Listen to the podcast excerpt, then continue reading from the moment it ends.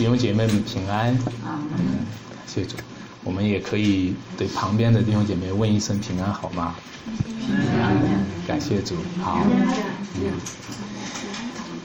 我们特别的感恩，让我们可以来到主面前敬拜神。今天我们到主面前敬拜是一个极大的恩典，就像我们读到的这一段经文里面呢，我们会看到有东方的博士呢。他们不远千里的来到了主耶稣基督面前来敬拜他。在中国呢，有一个啊自快人口的故事，就是《西游记》，就是唐僧啊取经的故事，就是他们从东方不远千里的往西天去取经。后来在远志明啊，他就将神州拍出来的时候呢。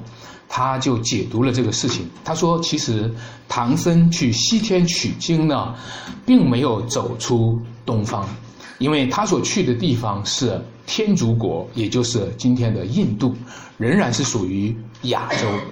那其实呢，真正的圣经呢，是西方人啊不远千里来送过来的。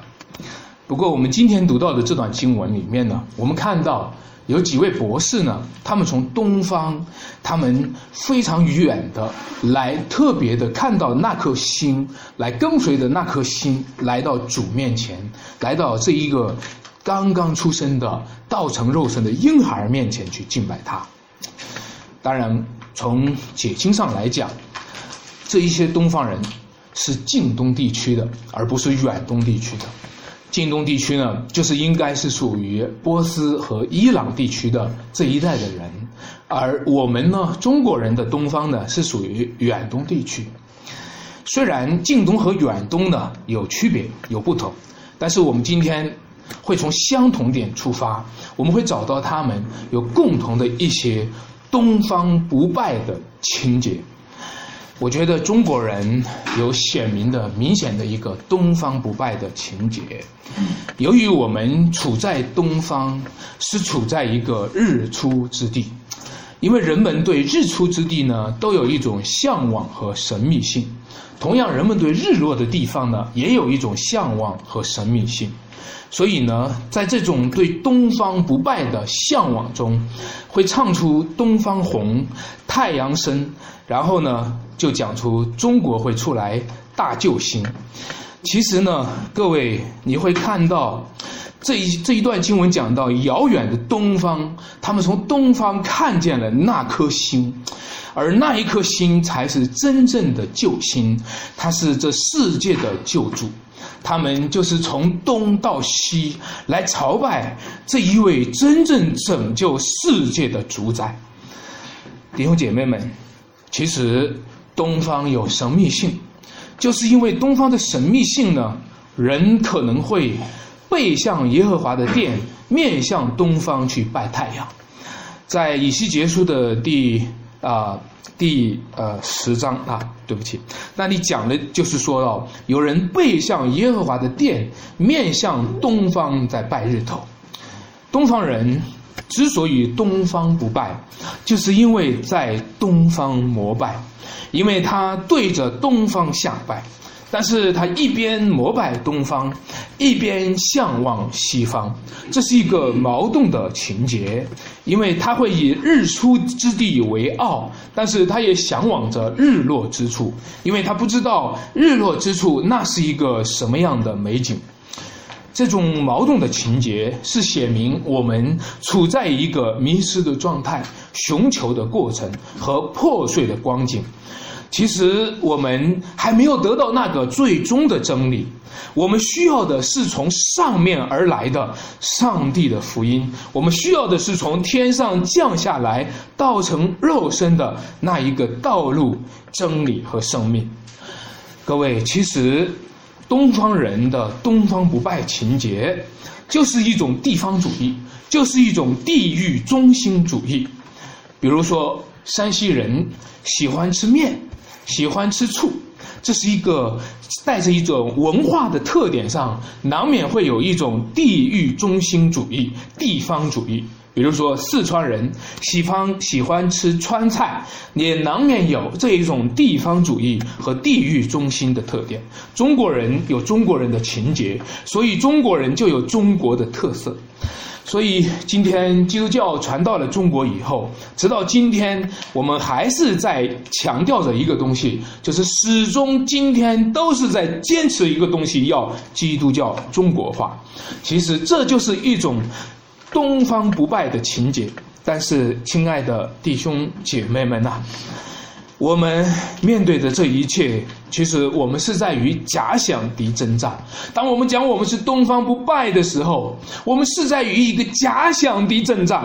因此，我们与基督教、与基督的福音去征战的时候，当我们与西方过来的圣诞节去征战的时候，我们是在与一个假想敌征战，最终我们却成为了上帝的敌人。呃，亲爱的弟兄姐妹们，我看到了，当今天教会受逼迫的时候，当今天基督信仰受逼迫的时候，这是一个把心脏、心脏看成了毒瘤的一个光景，是一个把复兴看作了瘟疫的一个光景。所以有很多有一些犹太人对保罗说：“我们看这个人如同瘟疫一般。”其实根源上是我们自己的问题，是我们有一个东方不败的情节，是因为我们对东方这个地域做了崇拜，我们对自己的民族做了崇拜，我们把自己的地域、地方和自己的民族当做了偶像，却因此而导致了整个民族的错失，就是错失了从真神上帝而来的真理和福音。各位亲爱的弟兄姐妹们，我们讲这个虽然是讲东方人，其实西方人也有这个问题。其实。外邦人也有这个问题，其实犹太人也有这个问题。今天我们读的这一段经文里面，其实就讲到了这个特点，因为他们引用的一处经文是引用了弥迦书第五章二节那处经文，那处经文说，就是说伯利恒以法他啊，你在犹大诸城中，并不是最小的。你虽然是最小的，但是却有一位君王从你那里出来。感谢主，你看到这处经文当中隐藏的问题吗？就是说，他们说犹大诸城中最小的，伯利恒是犹大诸城中最小的，在城市和城市之间叫对比的话。可能太原是最小的，对吧？在城市和城市，在整个的省份当中，在中国的经济分布当中，我们太原的经济是最差的。所以在城市和城市当中对比，这里讲伯利恒、以法他也是一个最小的城，但是我们说，神却在他们中间兴起了主耶稣基督。城市和城市之间会有一个对比，会有一个攀比。北上广肯定是大城市、大都市，但是今今今天的穷乡僻壤肯定是一个啊名不见经传的一个小地方。但是你最重要要看的一个城市的大，一个城市的小，一个人由于他是一个。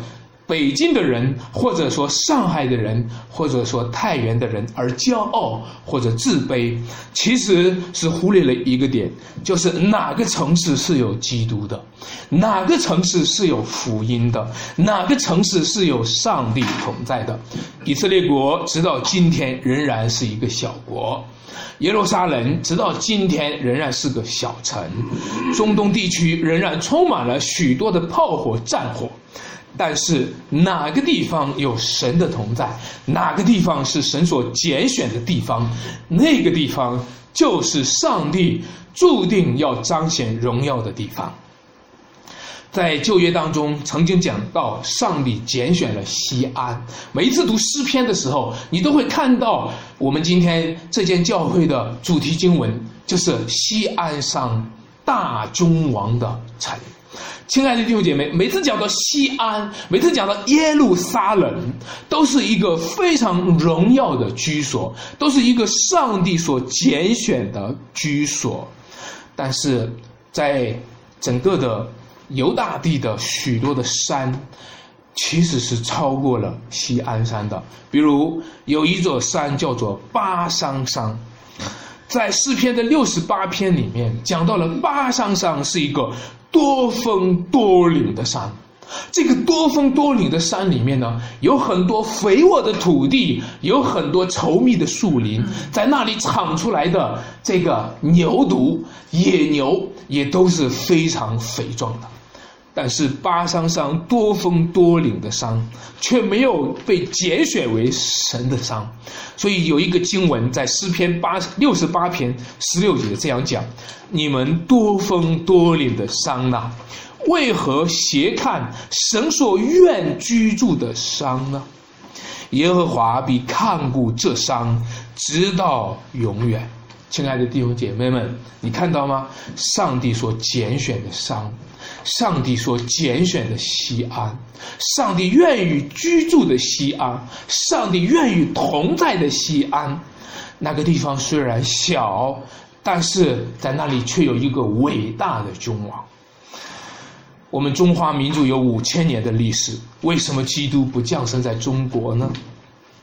我们常常会觉得中国是一个大中国，是一个文明古国，为什么基督不降生在中国，而降生在一个犹太的伯利恒呢？我们这么讲的时候，是隐含了这样的看法，就是认为中国配得基督，中国配得基督吗？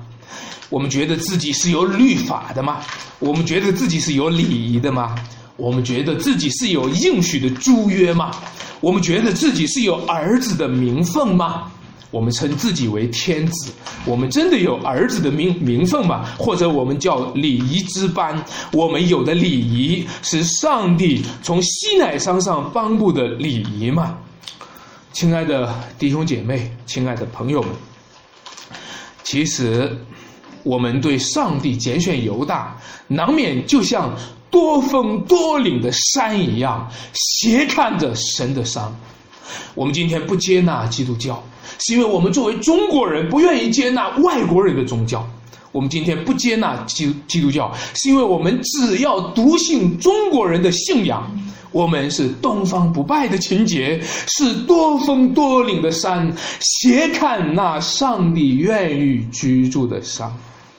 神所拣选的那座山，神愿意恩待谁，神愿意怜悯谁，我们不满意。但是，亲爱的弟兄姐妹们，我们需要知道。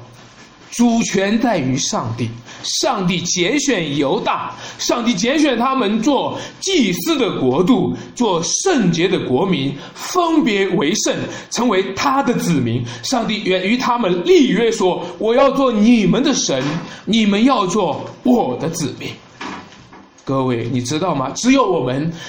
认可、承认、接纳，我们同意俯伏在上帝的主权下，我们才能够蒙恩典。上帝同样的将这恩典赐给了外邦人，在基督里赐给了外邦人，在教会当中，他也说同样的话：我要做你们的神，你们要做我的子民。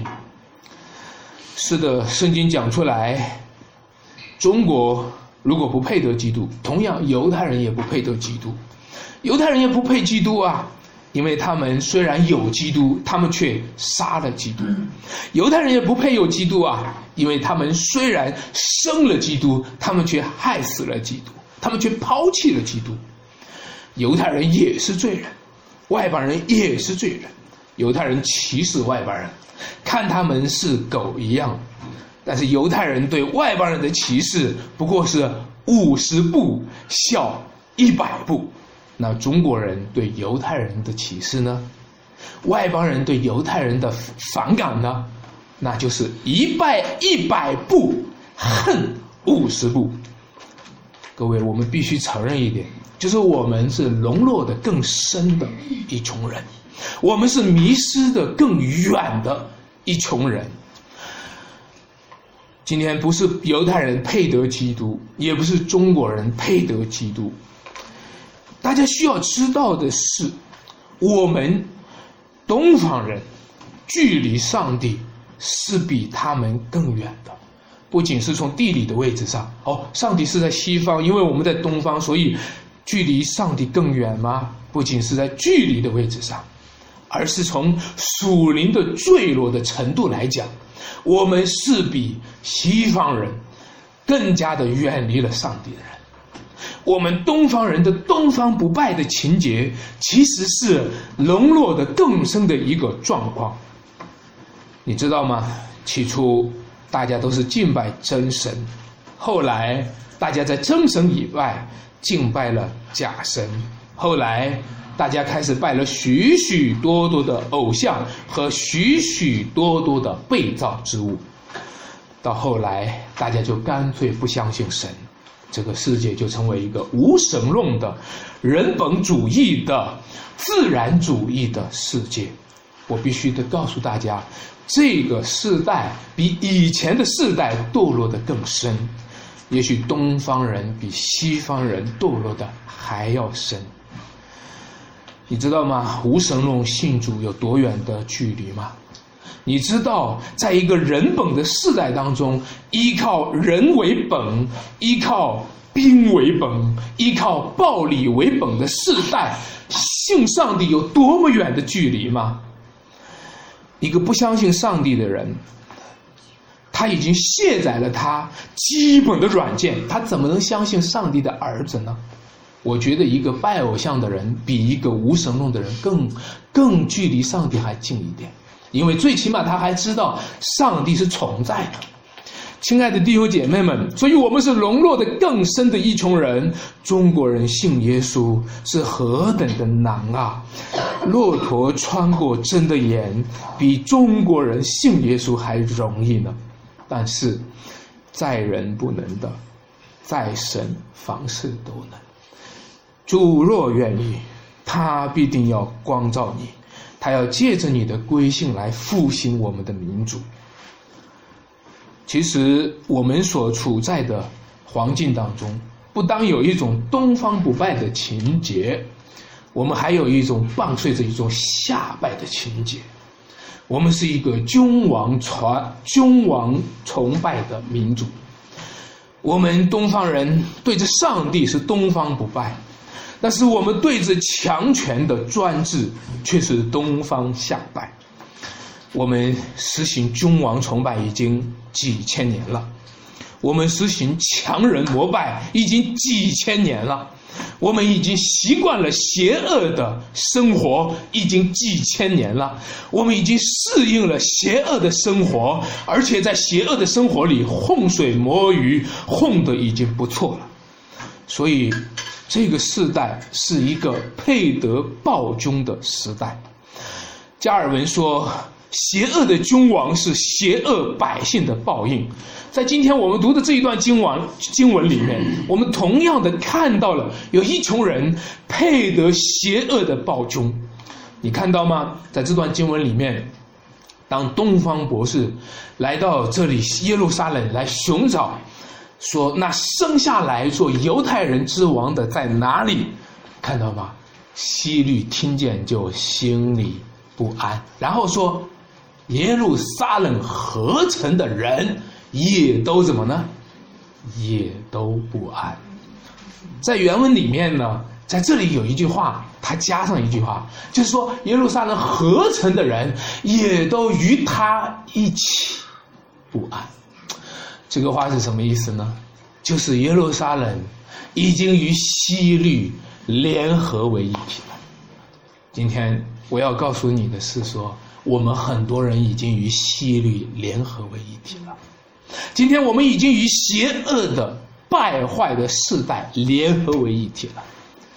今天我们已经与西律同富贵太多，成为既得利益者，以至于无法与基督共患难。我们无法与基督共同背十字架，我们无法与主的儿女们一同的受逼迫。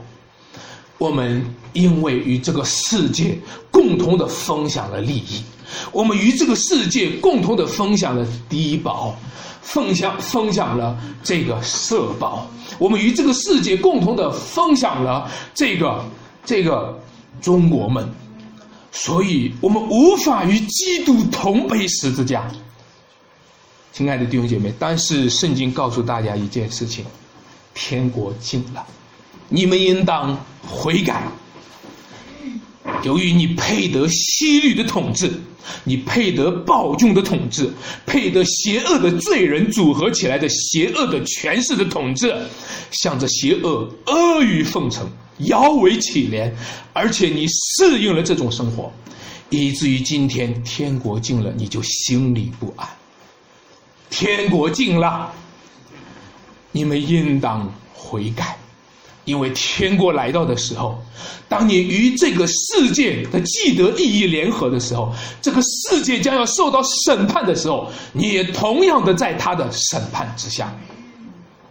在这里有一些人，有一些典型的人物，就是佩德暴君的代表。这里讲到了祭司长和民间的文士。各位，你知道祭司长，他们是向上帝献祭的，是服侍上帝的。你知道民间的文士，他们也本来就是服侍上帝的，他们是解释圣经的人。但是你看到这一段经文里面，这些祭司长和民间的文士做了什么事？希律召他们来，问说：“基督当生在何处？”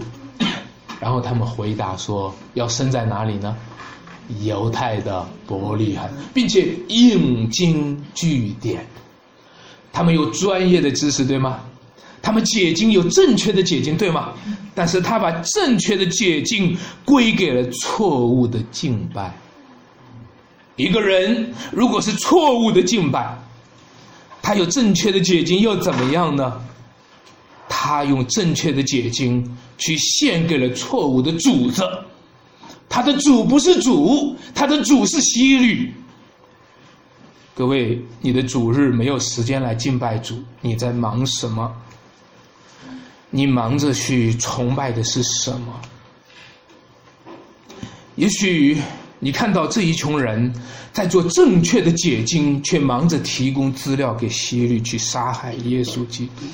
你在忙什么？也许你忙的是一个正确的事情。也许你忙的是上课，也许你忙的是教课，这都是正确的事情。但是这些正确的事情都提供了正确的主人吗？如果我们不是在为主做，我们所做的这一切就不是属于敬拜上帝的部分，而是属于敬拜偶像的部分。我知道今天。有一个巨大的冲击在这里，这个巨大的冲击就是希律王和那生下来要做犹太人之王这两个王的冲击，这个尖锐性，这个无法回避的尖锐性。耶稣基督是王吗？他是犹太人的王吗？直到他最后被审判的时候，你是犹太人的王吗？的确，亲爱的弟兄姐妹们。难道耶稣基督是犹太人的王？给他盖一个帽子，叫他 叫做反动，叫做造反，叫做煽动，叫做颠覆，不是合理的吗？我觉得很多人非常能够理解今天政府对教会的逼迫，他们非常能够体贴政府。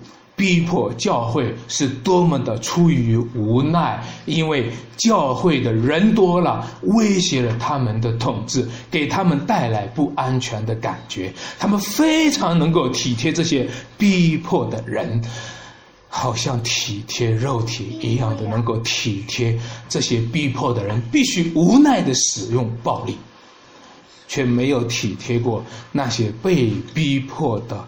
弟兄姐妹们和那一位被挂在木头上的耶稣基督，他的苦难，没有体体贴过上帝的灵在人的心中要人悔改归向主。亲爱的弟兄姐妹们，让我说，这是一个主体性的问题。在上一次、前两次讲道当中，你有没有发现着一种颠覆在发生？耶稣基督是亚伯拉罕的后裔，是大卫的子孙，对吗？但是他却是那个家谱的主人。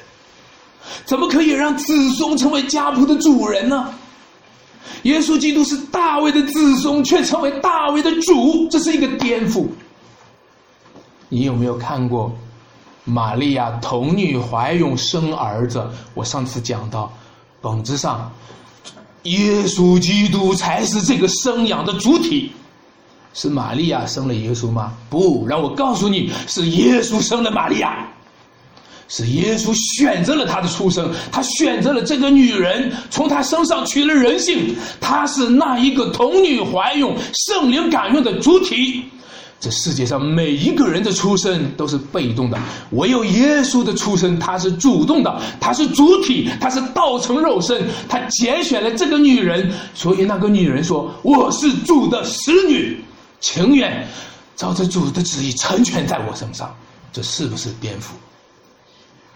如果耶稣是他整个家谱里面的颠覆，如果耶稣是他母亲的颠覆，耶稣难道不是当时候哺育他王朝的颠覆吗？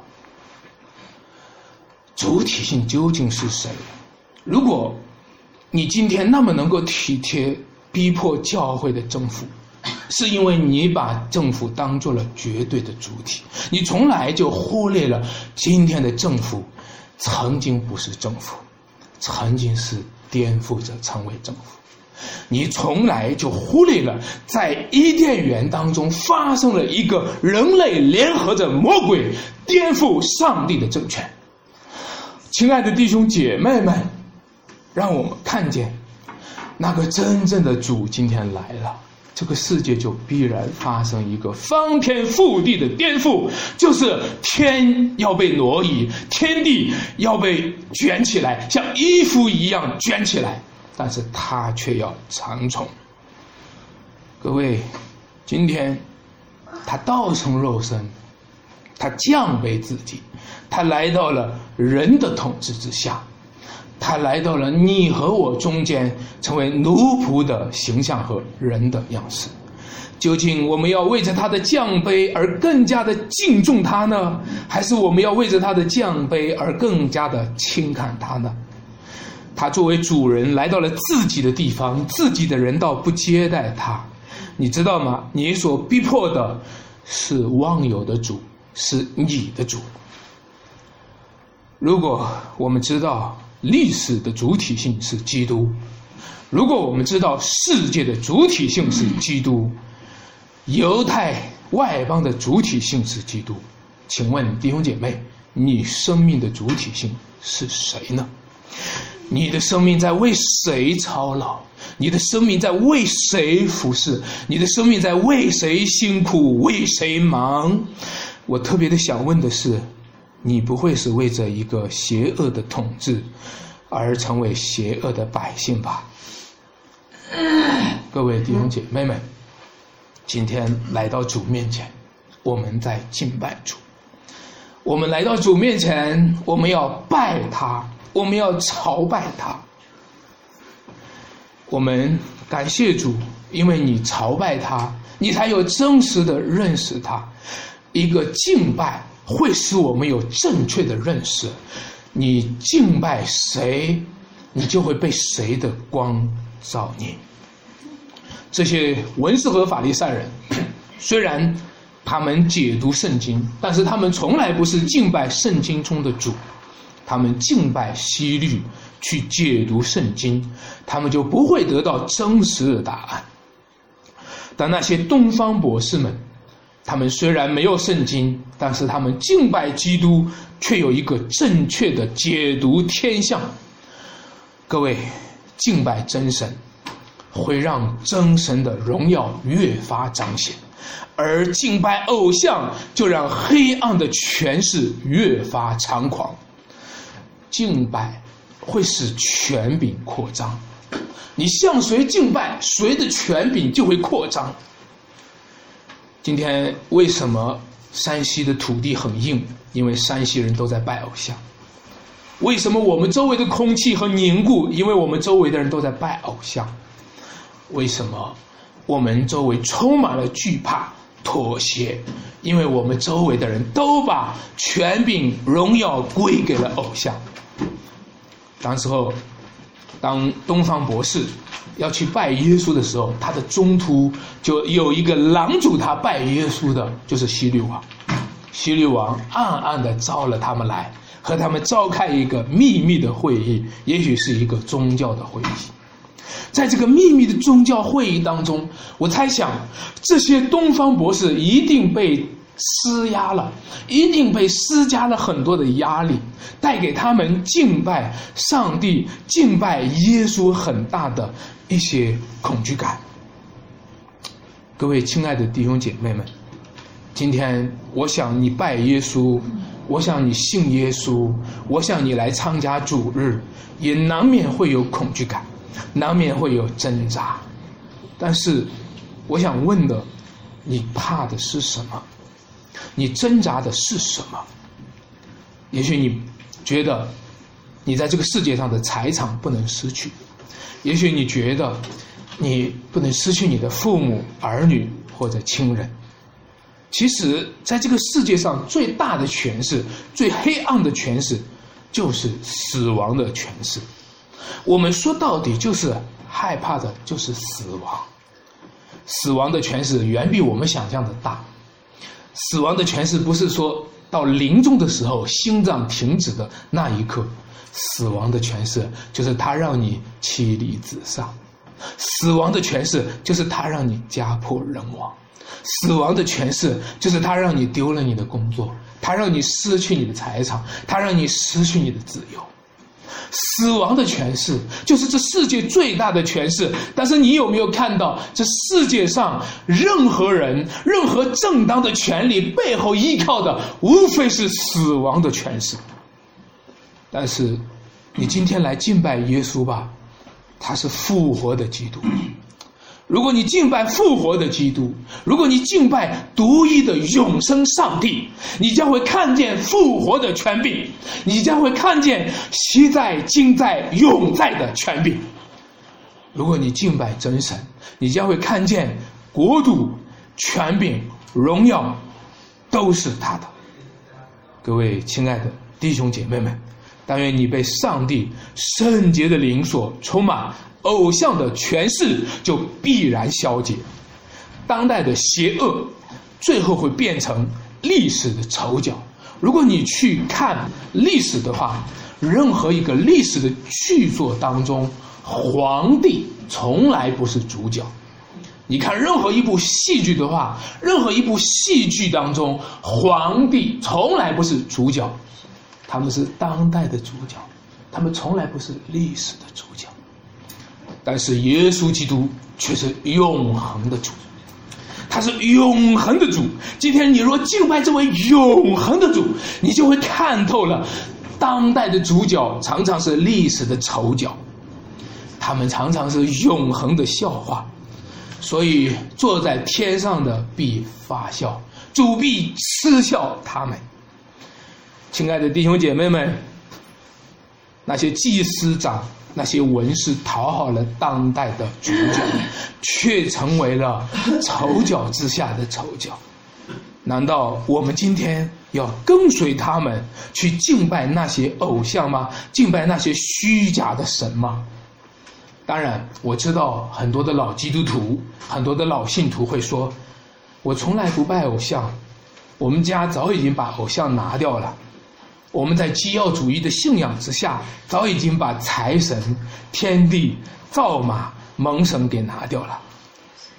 但是，我们虽然不拜偶像了，我们却到处去烧香，我们到处去送礼，我们到处去行贿受贿，这一切本质上都是在拜偶像。弟兄姐妹们，你看到今天东方博士来这里奉献。来这里把黄金、乳香和墨药奉献给主，很多的基督徒直到现在对奉献还是陌生的，很多的基督徒对奉献是陌生的，但是对贿赂是熟悉的，很多的基督徒直到现在还是不不习惯把配得敬拜的基督的敬拜还给他。还是不习惯把配得奉献的基督的奉献归给他，却还是习惯于把不配得敬拜的偶像，把不配得敬拜和不配得奉献的人间的黑暗的权势，对着他们说好话，赔笑脸，塞红包，找关系，妥协真理，妥协良心的标准。很多人在这个世界上习惯了这一套，就把这一套带到教会当中，继续用这一套在教会当中做奉献。他的奉献不过是拜偶像的另类。亲爱的弟兄姐妹们，你看到东方博士他们献礼物，他们没有在中途献给了西律，而是献给了基督。他们所献的礼物是宝贝，他们为什么能够献上那些宝贝的礼物？因为他的主就是宝贝。他们为什么能够献上宝贝的礼物？因为他从东方到这里不远千里，他知道这世界的宝贝正在发生。从星光照耀着他们，在他们眼前的星，在他们头顶上的星，忽然发光，忽然行走。带领着他们，原来一个斗转星移的历史正在发生，因为从旧约进入新约是斗转星移的。我们以前唱说月亮走，我也走。其实各位你知道吗？在历史当中真的发生了，星光带着他们在走。各位。这个星光带着他们，光照着他们，使他们在大大的喜乐当中。当他们看见那小孩子，就大大的喜乐。在原文当中，这个喜乐描述的非常的强大，是描述了多重性的表达这个强喜乐。亲爱的弟兄姐妹们，什么是真正的敬拜？就是你大大喜乐的敬拜。就是你心悦诚服的敬拜，就是你一种自由的敬拜，它不是出于勉强勉强，而是出于甘心；不是出于假冒，而是发自你的生命。在成都有那么多的人，今天自发的，明知道要受苦还要去敬拜，是他们大大的喜乐，是这一个大大的喜乐在他生命涌动，是他从生命当中发自内心的自由的敬拜，没有谁强迫了他们。弟兄姐妹们，你今天愿意吗？到主面前，我真的巴不得上帝的喜乐在你的生命中浇灌你，然后你从内心当中献上黄金、乳香、抹药。不，最重要的不是你所献的，最重要的是神所悦纳的。最重要的不是你献了什么，最重要的是神悦纳了什么。我感谢神，今天我看到了。在中国有被神悦纳的教会，我也特别的希望神能够悦纳这一间教会，让我们今天不是在乎我献了什么，而是神悦纳了我们什么。当我们面见基督，亲眼看见基督，有最大的喜乐在我们的生命当中。那些东方博士，当他们亲眼看见基督的时候，有最大的喜乐。当耶稣基督。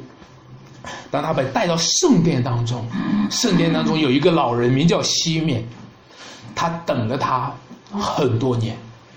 当他看到了耶稣的时候，他说：“主啊，我亲眼看见了你的救恩，如今你可以释放仆人安然去世了。”各位，两千年前圣诞节发生的事情，就是那以色列的救恩发生了，那外邦人的光发生了。东方人，他们的希望发生了；中国人，他们的希望发生了。今天我们从东方到主面前来，有一个遥远的距离，不仅是地理的因素，而是由于我们迷失的相当的严重，是因为我们失落的相当严重。更何况，亲爱的弟兄姐妹，跟随主还要走一段漫长的路程。十字架的路程，在座的各位，也许我需要提示的就是，从你信主到你拜主还有一段路。我知道在座的很多很多位都是信主的人，但有很多人很多位都是信主却不拜主的。有很多人今天是信主却不拜主，从你信主到你拜主，还有一段很远的路。除非我们弃绝偶像的崇拜，否则我们不过是公式性的道主面前，公式性的道主面前的崇拜不被算数，不被悦纳。除非我们弃绝偶像的拜主，否则我们不过是野性基督徒。什么叫野性？我野性嘛？你信不信主？我野性。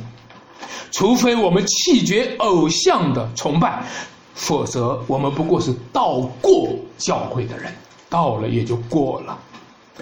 亲爱的弟兄姐妹们，你来到主面前还有一段路，就是一段十字架的路。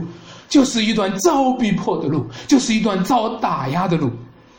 各位弟兄姐妹们，耶稣基督背起十字架走向了各个他，唯有他是中保，唯有他是道路。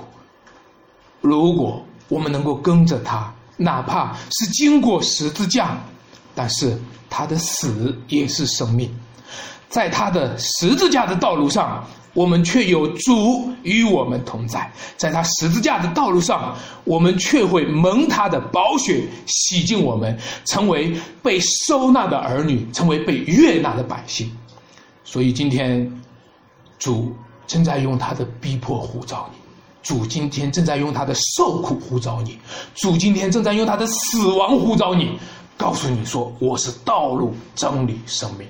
主今天正在用教会受逼迫来呼召你说，他就是道路，他就是真理，他就是生命，他的死也是生命。如果你愿意，我们一起到主面前来祷告。我们低头，我们闭目。